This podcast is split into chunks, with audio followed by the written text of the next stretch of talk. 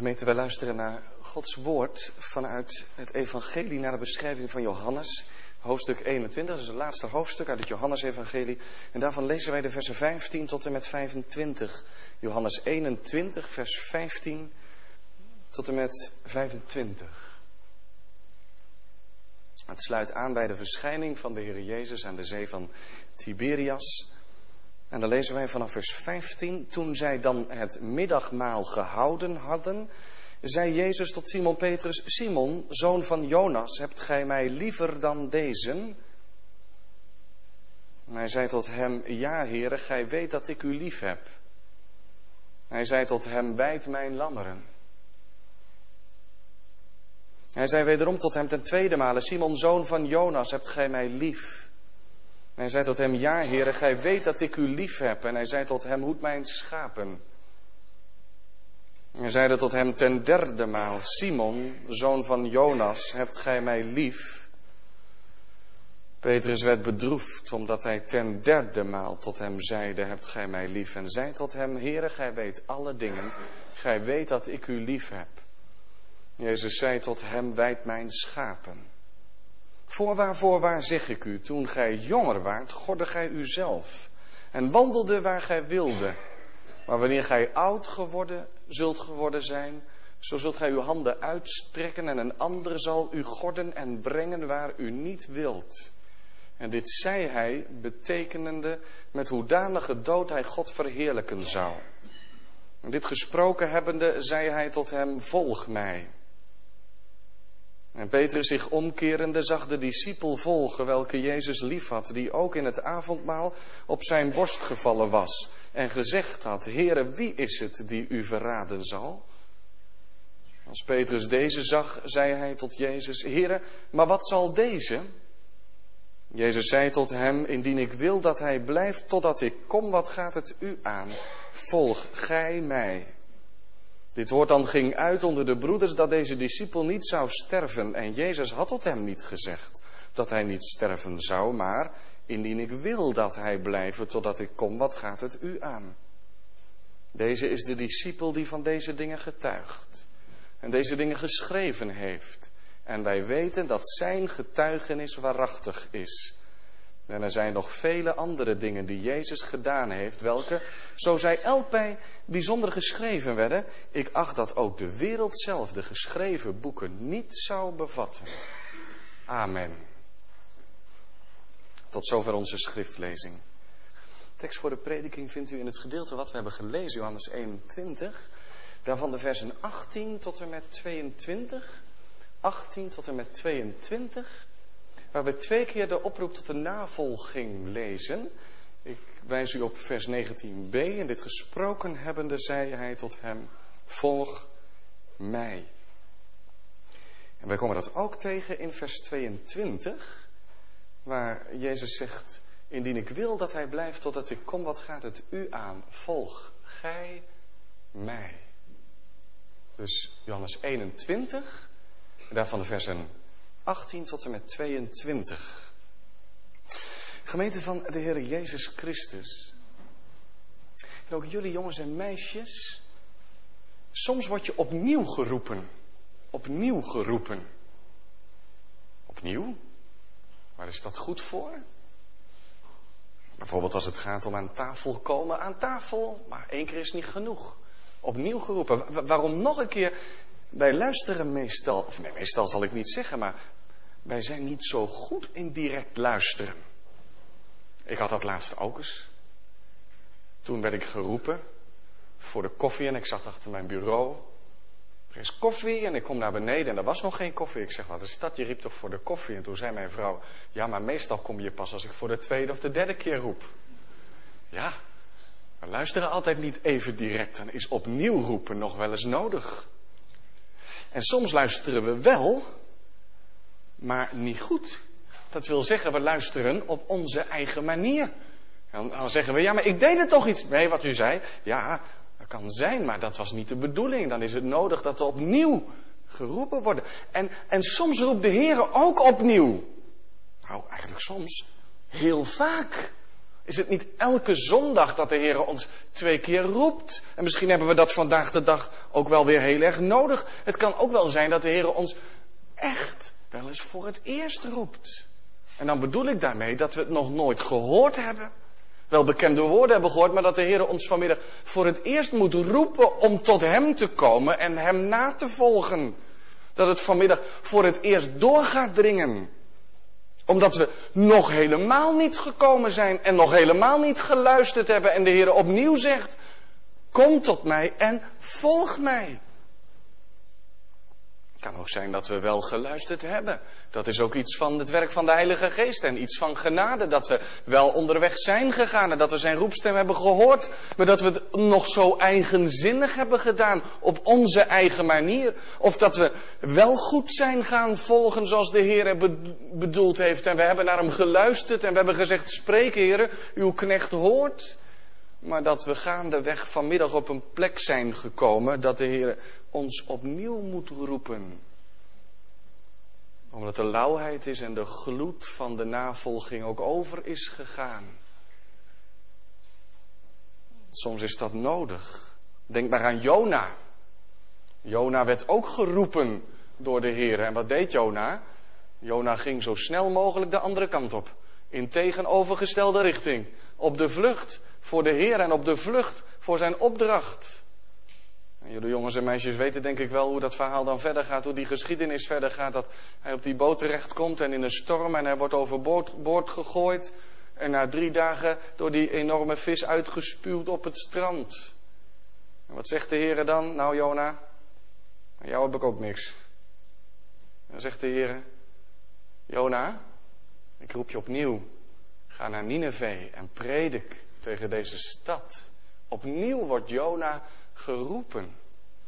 En ergens gemeend is dat ook zo bij Petrus vanmiddag. Nee, niet helemaal zoals Jona, die niet wilde, want Petrus wilde maar al te graag. Hij wilde heel erg zelfs en hij vond ook dat hij het wel goed wilde. Hij luisterde wel, reken maar, maar nog wel zo op zijn eigen manier. Hij heeft het al die tijd gemeend toen de Heer Jezus zegt, Petrus, je kan mij niet volgen hoor. Hij heeft het al die tijd wel gemeend toen hij zei, Heer, u kunt mij van alles vertellen en me waarschuwen, maar ik ga u volgen, al zou ik er mijn leven van moeten geven. En de Heer heeft hem toen wat hoofdschuddend aangekeken en gezegd, Petrus, je vergist je, je zult me gaan verloochenen. Wat heeft Petrus met alle goede bedoelingen zich voor de Heer in willen zetten, maar wat is hij diep gevallen. Tot drie keer toe heeft hij gezegd, deze Jezus daar, die ken ik niet. Ik heb niets met hem. Je hoeft mij niet met hem in verband te brengen hoor, want er is tussen mij en hem helemaal niets. Wat is hij diep gevallen. En nu als de Heer hem opnieuw roept tot een navolging, volg mij, en opnieuw roept tot het dienstwerk, want hij zegt drie keer wijd mijn lammeren, wijd mijn schapen enzovoorts. Drie keer, omdat Petrus hem drie keer verlogend heeft. Dan wordt hij zo hersteld in zijn ambt. En de last van de schuld wordt hem afgenomen. En het is weer goed tussen de Heer en Petrus. Dan zien we direct daarna dat de Heer tegen hem zegt: Het zal niet meevallen, Simon Petrus. Het zal een weg van lijden zijn, maar volg mij.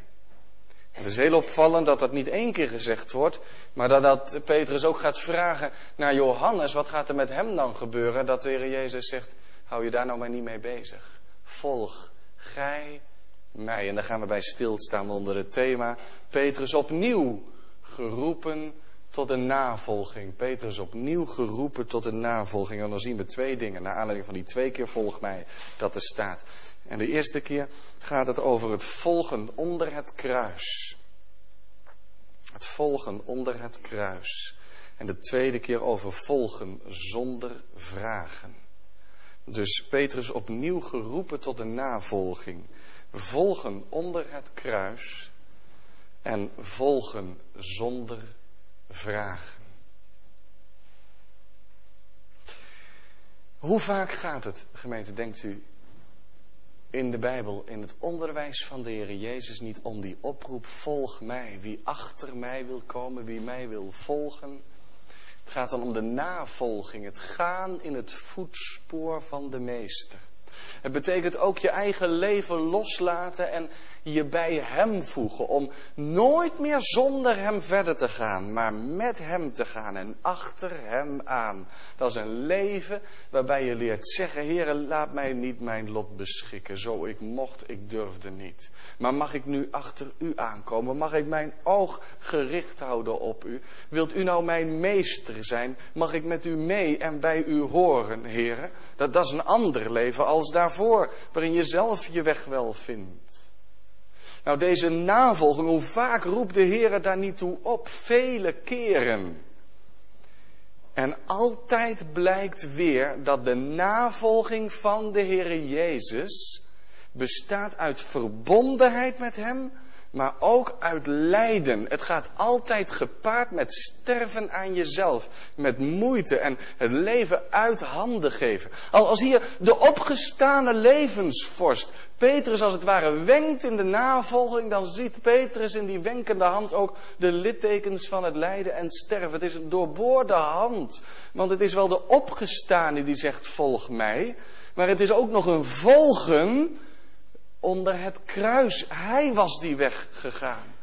Van smaad en hoon en van geeselslagen en van kruisdragen. Volg mij.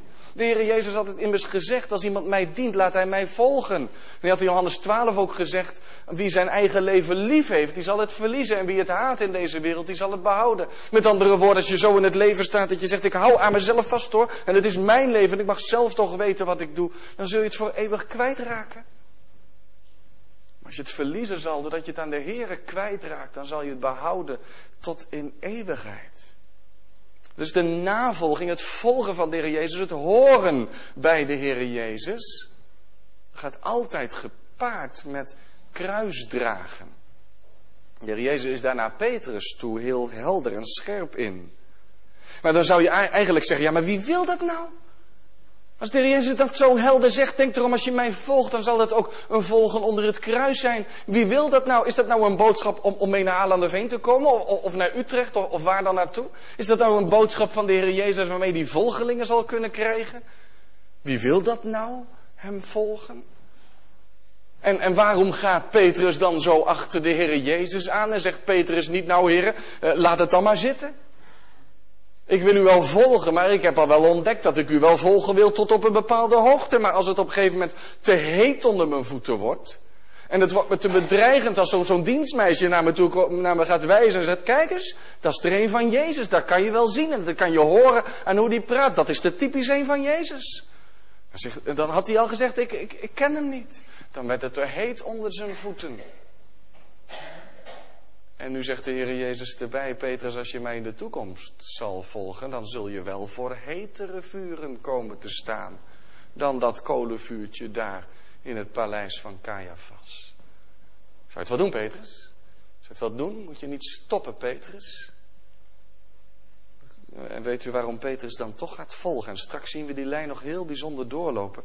Dat komt omdat de oproep tot de navolging klinkt vanuit de herstelde liefdeband.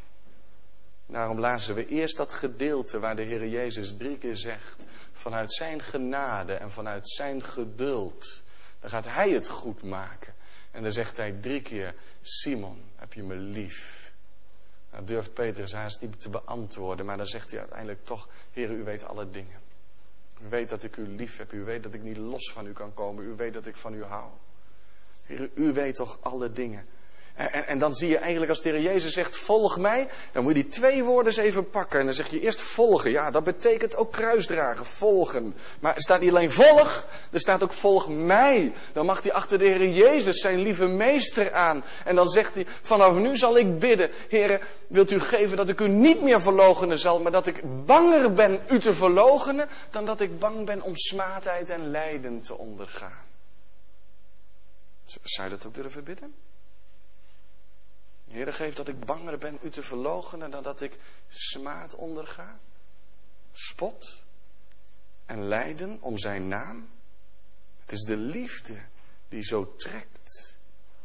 En direct nadat Simon Petrus drie keer had gezegd, ik, eh, ik mag u lief hebben, Heer, dat weet u toch. U kent mijn hart heeft de Heer hem in zijn ambt hersteld en gezegd, wijd mijn lammeren, hoed mijn schapen, wijd mijn schapen. Je mag mij navolgen door ook als een goede herder te worden onder die grote opperherder. De grote herder der schapen. Die zijn leven heeft gezet voor de schapen. Maar Petrus, als ik je roep om mij te volgen, zal dat ook betekenen dat je je leven moet gaan zetten voor de schapen. Is dat alleen voor Petrus? Nee, het valt mij op en ik vind dat een best lastige tekst. Of lastig, een tekst die aan het denken zet. Je kent Johannes 3 vers 16. Maar 1 Johannes 3 vers 16, daar schrijft deze apostel dat wij geroepen zijn ons leven te geven voor de broeders. En hier zegt de Heer Jezus dat tegen Petrus ook. Nu moet je als een goede herder voor die schapen zijn. Als ik zeg wijd mijn schapen, dan betekent dat ook dat je dat niet kan doen tot op zekere hoogte. En als die schapen vervolgd gaan worden, dat je dan kan zeggen als een huurling, ik ga maar eens een deurtje verderop. Mij niet gezien. Ik, ik, ken deze schapen niet. Dan komt het erop aan, Simon Petrus, om als een mijn onderherder voor de schapen te zijn en je leven voor hen te zetten.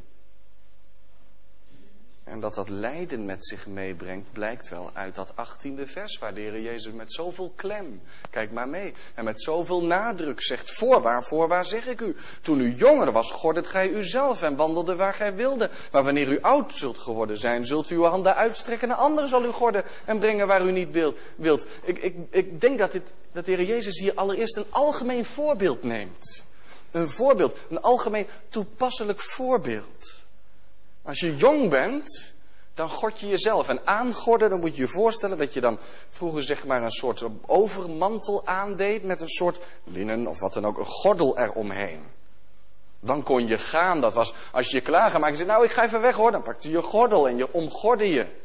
Dat betekent, wij zouden zeggen, je trekt je jas aan. Dat kun je niet zo makkelijk naar onze tijd overplaatsen. Wij hebben niet zo'n zo'n gordel, maar je omgorden is klaarmaken om ergens naartoe te gaan. als je jong bent, dan kun je dat allemaal zelf. Ja, een kind moet je nog wel helpen.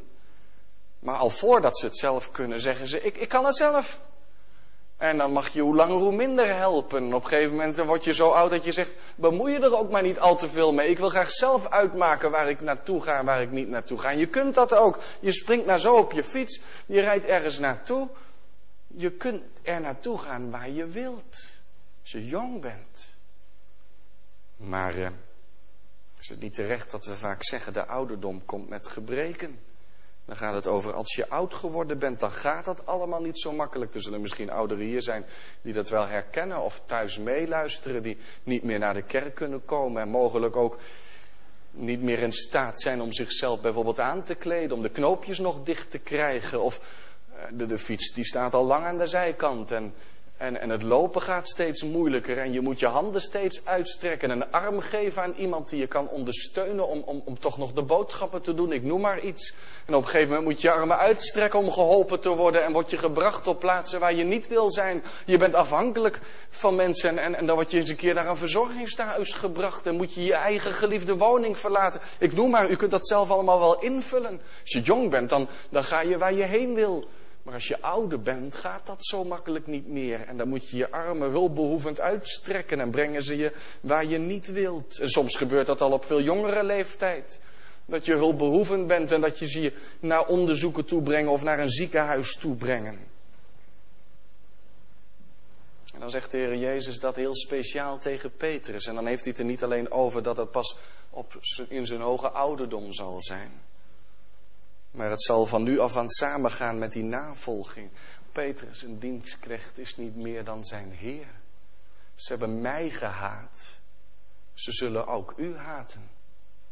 Hij die dat heeft gezegd, roept Petrus om hem na te volgen. Je mag bij hem in dienst, Petrus. Maar makkelijk zal het niet zijn. En gemeente, hoeveel tijd zit er nou eigenlijk tussen? Tussen het moment dat de Heer Jezus dit tegen Petrus zegt en dat hij de eerste portie geestelslagen ontvangt. Dat is nog hetzelfde jaar geweest. Dan is het hemelvaart geworden, 40 dagen daarna. Dan is het Pinksteren geworden, 50 dagen. En kort daarna loopt hij ook met Johannes samen naar de Schone Poort. Om via de Schone Poort het Tempelplein op te gaan. En dan zien ze daar die kreupele man zitten en dan maken ze hem beter in de naam van de Heer Jezus. Maar als ze dan daarbij getuigen van de, de macht van de Heer Jezus Christus, van zijn opstandingskracht, dan worden ze gevangen genomen. Dan moet hij zijn hand al uitstrekken Om gebonden te worden. Om zo gegord te worden. Niet, niet een gordel om te doen om zelf ergens naartoe te gaan. Maar om gebonden te worden en gebracht te worden waar hij niet wil. En daar staat hij voor de Joodse raad. Gaat hij dan ook verlogen? Nee, dan verloochent hij helemaal niets meer. Maar in de kracht van de Heilige Geest merken ze dat ze geen vat op hem hebben. En wat ze ook dreigen. Hij zegt, ik, we moeten de Heer meer gehoorzaam zijn dan mensen. En we zullen spreken over onze Heer en Heiland. En omdat ze geen grip op hen hebben, dan trekken ze de kleren van het lijf. En krijgen ze geeselslagen. Als ze afgetuigd en afgeranseld zijn, worden ze vrijgelaten. En wat doen ze? Heel hard bidden of het nooit weer gebeurt, zeker? Nee. Dan komen ze in de kleine gemeente. En wat gaan, gaan ze bidden, heren? Geef acht op hun dreiging. Dan vragen ze niet eens of ze beschermd worden, maar dan zeggen ze: Heer, wilt u ons tegen moedeloosheid beschermen en ons meer vrijmoedigheid geven om over Jezus te spreken? En dan zijn ze verblijd. Kunnen we het ons voorstellen? Dan zijn ze verblijd dat ze waardig geacht zijn te lijden om de naam van de Heer Jezus. Wat een andere Petrus treffen we dan aan. Petrus die Jezus gaat volgen. Het is nog niet zo lang, dat is hetzelfde jaar. En, en, en, hoeveel later dat is, dat weet ik niet precies. Maar het is niet veel later. Of Herodes denkt een wit voetje bij de Joden te gaan halen in Handelingen 12. En die gooit Petrus in de gevangenis. En dan ligt hij vastgeketend aan verschillende soldaten. En soldaten staan voor de ingang om het te bewaken. Maar het is Gods tijd nog niet en hij komt vrij en de deuren zwaaien open. De boeien vallen af en hij treedt zijn vrijheid tegemoet. Hij kan niet meer gaan en staan waar hij wil. Hij gaat in de navolging van de Heer Jezus Christus onder het kruis. Dat is wel heel bijzonder. Wat Petrus dan veel bijgeleerd heeft. En, en, lees in dat kader van deze tekst, vers 18 en 19, lees nog maar eens de eerste Petrusbrief. Dan zie je dat Petrus, we zeggen wel eens dat de, Johannes de apostel van de liefde is, is Petrus de apostel van de hoop. Maar waarom is Petrus de apostel van de hoop? Omdat hij ook de apostel van het lijden is. En heel die 1 Petrusbrief gaat over het lijden. Dan zegt hij, wij zijn geroepen om in zijn voetspoor te gaan. Toen hij leed, dat we niet gaan dreigen, maar het overgeven in zijn handen, in zijn voetspoor achter de Heer Jezus aan. En u hoeft er niet vreemd van op te kijken als u lijden overkomt. En, en verblijd u, schrijft hij dan, 1 Petrus 4, 13 of 14. Verblijd u dan in de mate waarin u gemeenschap hebt aan de lijden van Christus. Hoe meer lijden, zegt hij, hè? Hoe meer lijden hoe meer stokslagen, hoe meer moeite in de dienst van de Heer. Hoe meer vreugde, omdat het ons bindt aan Christus. Omdat het ons in die navolging zo dicht bij zijn kruis houdt. Als we toch onder dat heiligend kruis mogen gaan. Dat kruis hebben we nodig om zicht te hebben op zijn grote kruis. Hoe meer ik gebukt ga onder moeite, hoe dichter ik bij mijn heiland ben, schrijft Petrus dan. Petrus, de apostel van het lijden. Lees zo 1 Petrus nog maar eens door. In vers 19 zien we opeens Johannes zitten, op hoge leeftijd. En hij schrijft, als hij dat evangelie dan schrijft, want het is het evangelie naar de beschrijving van Johannes, die zichzelf steeds de discipel die Jezus lief had noemt, dan is Johannes eigenlijk de enige nog die leeft. Allemaal hebben zijn ze de marteldood gestorven. En Johannes is op hoge leeftijd gekomen, misschien al wel 90 jaar. En dan schrijft hij zijn evangelie en dan schrijft hij over zijn vriend, over Petrus, over zijn vriend met wie hij zoveel opgetrokken is. Met wie hij zoveel dingen heeft gedaan. Met wie hij samen op de paasmorgen naar het graf rende. En die zo'n tegenpolen van elkaar waren. Want Johannes was wat bedachtzamer en Petrus wat impulsiever en zo. Maar dat maakte niet uit. Samen zijn ze naar, de, naar Pinksteren. Daar, daar, daar eh, zijn ze gegezeld en hebben ze het evangelie van Christus verkondigd. Wat een band was er. Maar Petrus is er niet meer. In de jaren zestig is hij al omgekomen. En als, als Johannes het evangelie schrijft, dan zie je hem zo even ik vul dat maar even in, hè. Dat hij even zijn schrijfwerk onderbreekt en terugdenkt aan, ja, dat zei de Heer Jezus toen. Als u oud geworden bent, dan zult u uw handen uitstrekken en een ander zal ze gorden en brengen waar u niet bent. En, en, en, dan staat hij zo stil bij dat sterven van, van Petrus, dat hij daar in die gevangenis was. En dat toen die engel niet kwam. En dat die deur geopend werd en dat Petrus meegevoerd werd naar een plek waar hij niet wilde. En de overlevering vertelt ons dat dat in de jaren 60 van de eerste eeuw is geweest toen keizer Nero regeerde en dat toen er een kruis voor hem klaar stond. Dan zeg je, Petrus, dit is een plek waar je niet wil komen. Nee, Is Petrus bang voor het lijden? Nee, die angst is hij toen zo kwijtgeraakt.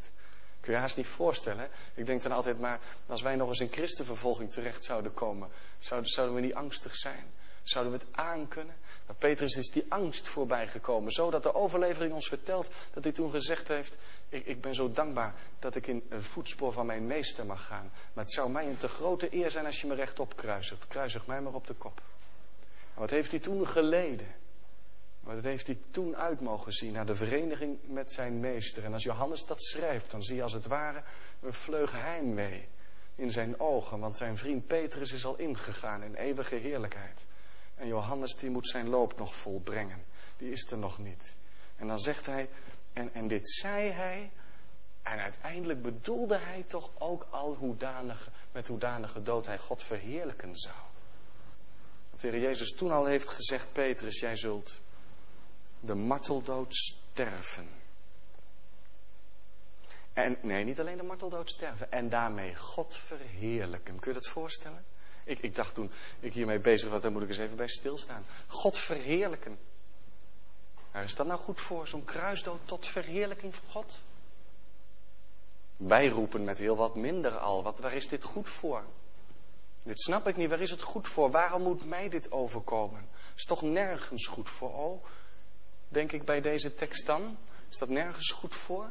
Zou het soms tot verheerlijking van God kunnen zijn? Als mij moeite en kruis overkomt, als zorgen, als schaduwen over mijn leven vallen, dat het is tot verheerlijking van God. Ja, maar hoe dan? Hoe kan het dan tot verheerlijking van God zijn als daar een stel spotters bij een op de kop gekruisigde Petrus staan te jouwen over het christelijk geloof? Het is tot eer van God, want Petrus heeft getuigd van zijn meester en van zijn liefde tot hem.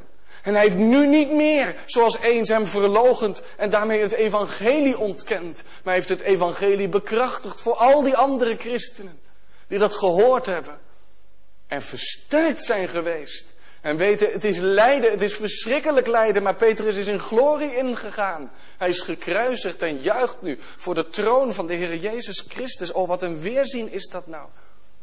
Wat een getuigenis ging daarvan uit tot verheerlijking van God. Ook daarin mag hij Christus navolgen. Als Christus de naam van God verheerlijkt heeft, verheerlijkt. Toen hij verhoogd werd aan het kruis, mag Petrus de naam van God verheerlijken als hij gekruisigd wordt. En door trouw te zijn tot in de dood, mag hij de kroon des levens ontvangen. Het is tot eer van de Heer als je dan onder het kruis gaat. En je niet maar zegt, alleen maar blijft steken in die vraag, waar is het goed voor? Waar is het goed voor? Ik snap het allemaal niet. Nee, hoeveel heeft Petrus ervan begrepen dat hij gekruisigd werd? Ik snap het allemaal niet. Maar Petrus had nog één wens. En dat is dat hij met zijn leven de Heer verheerlijken zou. En als dat niet hem meer gegeven was, om dan met zijn dood hem te verheerlijken. Als we dat nou eens tot ons gebed zouden maken. Zouden zeggen, Heer, mag ik al de dagen van mijn leven u verheerlijken. En als de tijd gekomen is dat ik sterven moet, mag ik dan met mijn sterven u verheerlijken. Dat de Heer zijn eer ontvangt. En we getrouw mogen zijn tot de dood. En zijn naam beleiden. En dat er van een sterfbed, als de Heer ons dat geeft, dat er een getuigenis mag uitgaan van het evangelie. Heeft het een plek in ons leven?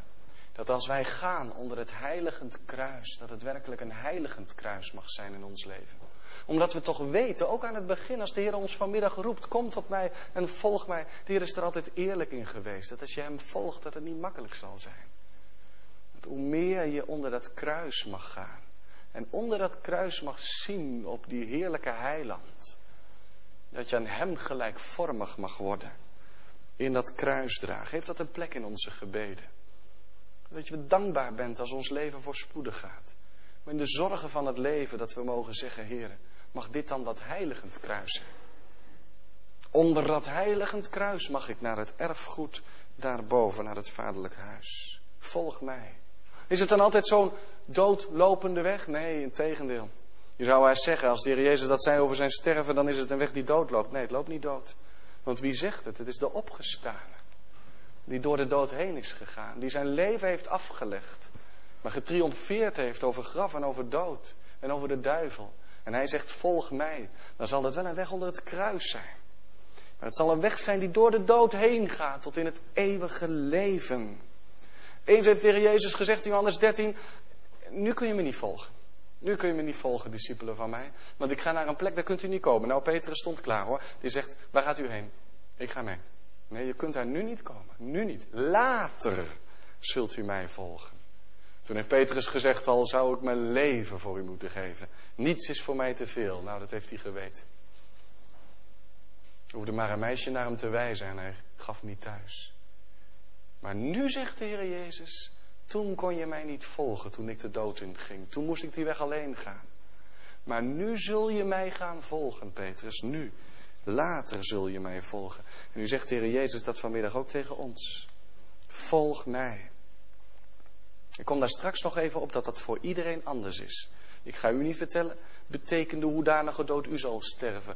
Het is u gegund om op hoge leeftijd, na een periode van redelijke gezondheid, de dood van de ouderdom te sterven. Maar we weten het niet hoe het in ons leven gaat. We kennen Gods wegen niet. We weten niet waartoe God ons roept. Maar de Heer Jezus zegt vanmiddag tegen u, jou en mij, volg mij. En hij zegt het opnieuw. Omdat we het nog nooit gehoord hebben. Omdat we nog nooit geluisterd hebben. Of omdat we het opnieuw nodig hebben. Volg mij. Gemeente, dat volgen is niet los van geloof te verkrijgen. Maar het geloof ook niet los van het volgen. Wie zalig wordt, wordt zalig uit genade alleen. Maar dan, je, gaat die overvloedige genade je leven raken en vernieuwen. Dan word je verbonden aan de Heer Jezus Christus en dan begint dat volgen. Je zegt, Heer, leer mij nou u nooit meer los te laten. Wilt u met uw geest zo in mij werken dat ik altijd weer aan u verbonden ben? Dat heeft invloed op je levenskoers. Dat heeft invloed op je levenshouding. Niet eens op je gedachten, op je woorden, op je daden. Maar allereerst op de hele houding waarmee je in het leven staat. Is het een biddend leven? Je zegt, Heer, leer mij u volgen. En als ik morgen in de situatie terechtkom dat het volgen smaad betekent, leer me standvastig te blijven. Als dat betekent dat ik een ander dienen moet terwijl het zoveel pijn doet, leer me dienen. En geef me de vreugde ervan, van de navolging. Zoals de Vader mij gezonden heeft in de wereld, zo zend ik ook u, heeft de Heer Jezus na zijn opstanding gezegd. Zo mogen we hem volgen. Als hij ons zendt in deze wereld met die ontferming van zijn Vader. Met die dienstbaarheid van zijn Vader. Dan is dat volgen onder het kruis, persoonlijk als gemeente. Als gezin. Dan zijn we bij het tweede, volgen zonder vragen. Petrus ziet Johannes volgen. Ik weet niet of ze opgestaan zijn, of dat ze inmiddels alweer onderweg zijn gegaan. Petrus zich omdraait en dan ziet hij, ja, die andere discipel, Johannes. Die zo'n bijzondere band met de Heer Jezus had. Die veel eerder bereid was, ja, maar dan ook echt bereid om de Heer Jezus te volgen op zijn lijdensweg. En hij ziet altijd weer die zachtmoedige en liefdevolle blik in de ogen van deze discipel. En dan zegt Petrus opeens, Heer, hij dan. Wat, wat, gaat er met hem gebeuren dan? U, u heeft mij gezegd dat de weg niet makkelijk zal zijn, dat het een weg van lijden zal zijn. Maar hij dan, wat gaat er met hem gebeuren? U waarom vraagt hij dit? Heeft u enig idee? Is het uh, bezorgdheid? Bezorgdheid? Of is het juist zijn vriendschap met hem? Denkt hij van, zullen wij dat samen mee gaan maken? Of is het toch nieuwsgierigheid? We zijn dan wel niet allemaal nieuwsgierige mensen, maar we willen toch graag wel alles weten. Hoe sterk is het, die nieuwsgierigheid in ons leven? Nieuwsgierigheid? Een vraag om te ontwijken? Om de aandacht af te leiden van de roeping voor jezelf?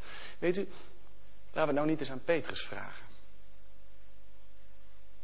Maar laten we het bij onszelf houden. Hoe vaak kunnen wij niet belangrijke, interessante vragen stellen, waarmee we Gods roeping voor ons leven ontwijken? Begrijpt u dat? Dan gaan we naar anderen kijken en dan zeggen we, heren, en anderen dan? Waarom moet het in mijn huwelijk zo gaan, terwijl mijn leeftijdsgenoten die en, hun dan?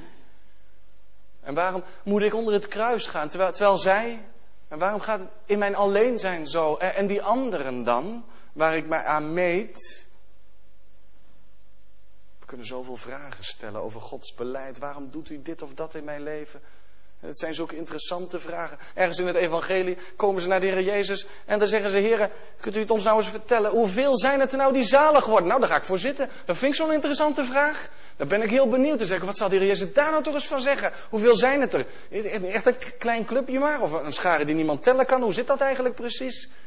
Daar wil ik wel even voor gaan zitten, voor het onderwijs wat de Heer Jezus daarover geeft. Daar wil ik graag mee bezig zijn. En wat zegt de Heer Jezus? Dat is helemaal niet belangrijk. Strijd u om in te gaan door de enge poort. Dat is de manier waarop de Heer Jezus zijn onderwijs geeft.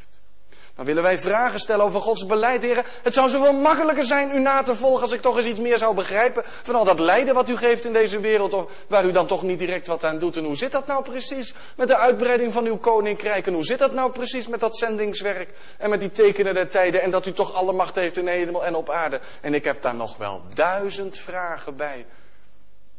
Als ik al die vragen blijf stellen, dan kan het maar zo dat ik allemaal met de Heer aan het gesprek ben. En het is allemaal zo vroom in mijn leven. En het kan goed gaan. En ik vraag, Heer, hoe zit dit dan? Hoe zit dat dan? En van de navolging komt er niks.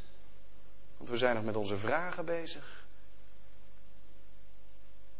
Dan ziet u nou eens hoe scherp de Heer Jezus op hem reageert. En de Heer Jezus die zegt dan tegen hem in vers 22. Als ik wil dat hij blijft totdat ik kom, wat gaat dat u aan? Goed dat dat een misverstand opgeleverd. Dat leest u in vers 23 en 24 wel van. Dat sommigen zeiden, de Jezus komt snel terug, want Johannes wordt oud. En hij blijft tot Jezus komst. Dan vond Johannes het nodig om ze even voor te bereiden op zijn sterven. Dat had de Heer Jezus niet gezegd. Het kan best zijn dat hij sterft en dat het nog een poosje duurt. En het duurt ook nog een poosje. Maar de Heer Jezus had gezegd tegen Petrus, als ik wil dat ik blijf. Als ik het wil. Petrus, kun je daarmee leven? Als ik het wil. De meester, die je toch lief hebt, heb je toch gezegd. En die je toch vertrouwt. Als ik het wil. Had hij daar zichzelf niet zo in de weg van zijn vader begeven. Niet mijn wil, maar uw wil geschieden. Als ik het wil. En met al onze vragen naar de Heer Jezus toe gaan. Kan mooi zijn. Maar de Heer Jezus wijkt geen duimbreed voor al onze vragen. En zegt, volgt u, jij, mij. Wat gaat het u aan, zegt hij. Zegt Petrus, wat heb jij daarmee te maken? Gaat het jou helpen als ik je uitleg geef wat ik met Johannes ga doen? Gaat het jou helpen als ik zeg hij zal 97,5 worden en dan zal hij rustige dood sterven en dan? Wordt het dan moeilijker om te volgen? Wordt het dan makkelijker om te volgen? Waar gaat het je brengen? Je kunt zo om je heen kijken naar anderen.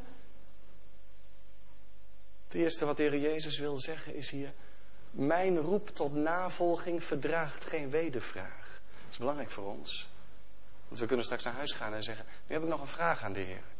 En dan zal de Heer tegen u zeggen, ik heb geen vraag van u nodig, ik had u om een antwoord gevraagd. Het is heel lastig hè, als je thuis in een gesprek bent met elkaar en je krijgt allemaal, allemaal, in plaats van een antwoord krijg je een wedervraag. Dan zeg je op een gegeven moment, wie had er hier nou een vraag gesteld? Hoe vaak is dat bij ons zo naar de Heer toe? De Heer vraagt van ons, volg mij. En wij zeggen, nou Heer, ik ben wel zo serieus dat ik nog een paar vragen voor u heb. Hoe zit dat dit? Hoe zit dat? Hoe zit zus? Hoe, zit zo? En de Heer zegt, laat die al die vragen maar aan mij over. Volg mij. Je moet niet met een wedervraag komen. Maar met een geloofsovergave en met gehoorzaamheid. En er zit nog een tweede in. Dat de Heer in zijn goddelijke en majesteitelijke wil met ons een verschillende weg kan gaan. Want niet iedereen hoeft op de kop gekruisigd te worden zoals Petrus. Ik denk dat van ons niemand gekruisigd zal worden aan het einde van zijn leven. En velen zullen de marteldood niet sterven. Maar we hebben ook niet dezelfde roeping. Niet alle worden predikant, niet alle worden ouderling of diaken, niet alle worden evangelist. Niet alle krijgen dezelfde roeping in het leven. De Heer gaat met een ieder zijn eigen weg, maar tegen een ieder van ons zegt hij: Volg mij. Als je, dan mag je gaan vragen, niet wat gaat er met die gebeuren, maar dan mag je met deze vraag naar de Heer toe. Heer, leid mij dan in uw weg. En dat belooft de Heer te gaan doen. Dan word je geroepen om Hem na te volgen. Zo persoonlijk volgt gij mij. Niet met een ander bezig zijn. Misschien dat u iemand in de gedachte hebt die een zwaardere weg dan u gaat. Wat brengt het u om daarover na te denken? Misschien dat iemand een makkelijkere weg gaat. Het gaat erom waar roept de Heer u toe. Kom achter mij aan. Heb je mij lief? Kom dan in mijn voetspoor. O gemeente, hebben wij het nodig om opnieuw geroepen te worden vanmiddag? Omdat we nog nooit geluisterd hebben? Of omdat we wel geluisterd hebben, maar we hebben het vanmiddag opnieuw nodig dat de Heer tegen ons zegt. Bij alles wat er misschien misgegaan is in ons leven, heb je me lief. En je mag zeggen, Heer, u weet alle dingen. U weet dat ik u lief heb. Hoe ver ik er ook bij vandaan ben geweest. Zegt de Heer vanmiddag tegen ons, als ik u nu na deze zondag de wereld weer inzet, volg mij. Volg mij, hoe dan ook. Kijk niet naar anderen. Volgen, onder het kruis. Volgen, zonder vragen. Leer mij volgen, zonder vragen. Vader, wat u doet is goed. Leer mij slechts het heden dragen, met een rustig, kalme moed. Als je er bang voor bent om Jezus te volgen en je houdt krampachtig aan je eigen leven vast, raak je het kwijt. En ga je verloren. Als je je leven aan Hem mag verliezen, dan mag je ook delen in de vreugde van de navolging, al is het onder het kruis. De vreugde van dat vertrouwen, dat je je vragen kan laten rusten in Zijn doorboorde hand. Dan mag je ook weten, gaat door lijden heen tot heerlijkheid. Na het kruis wacht de kroon. Amen.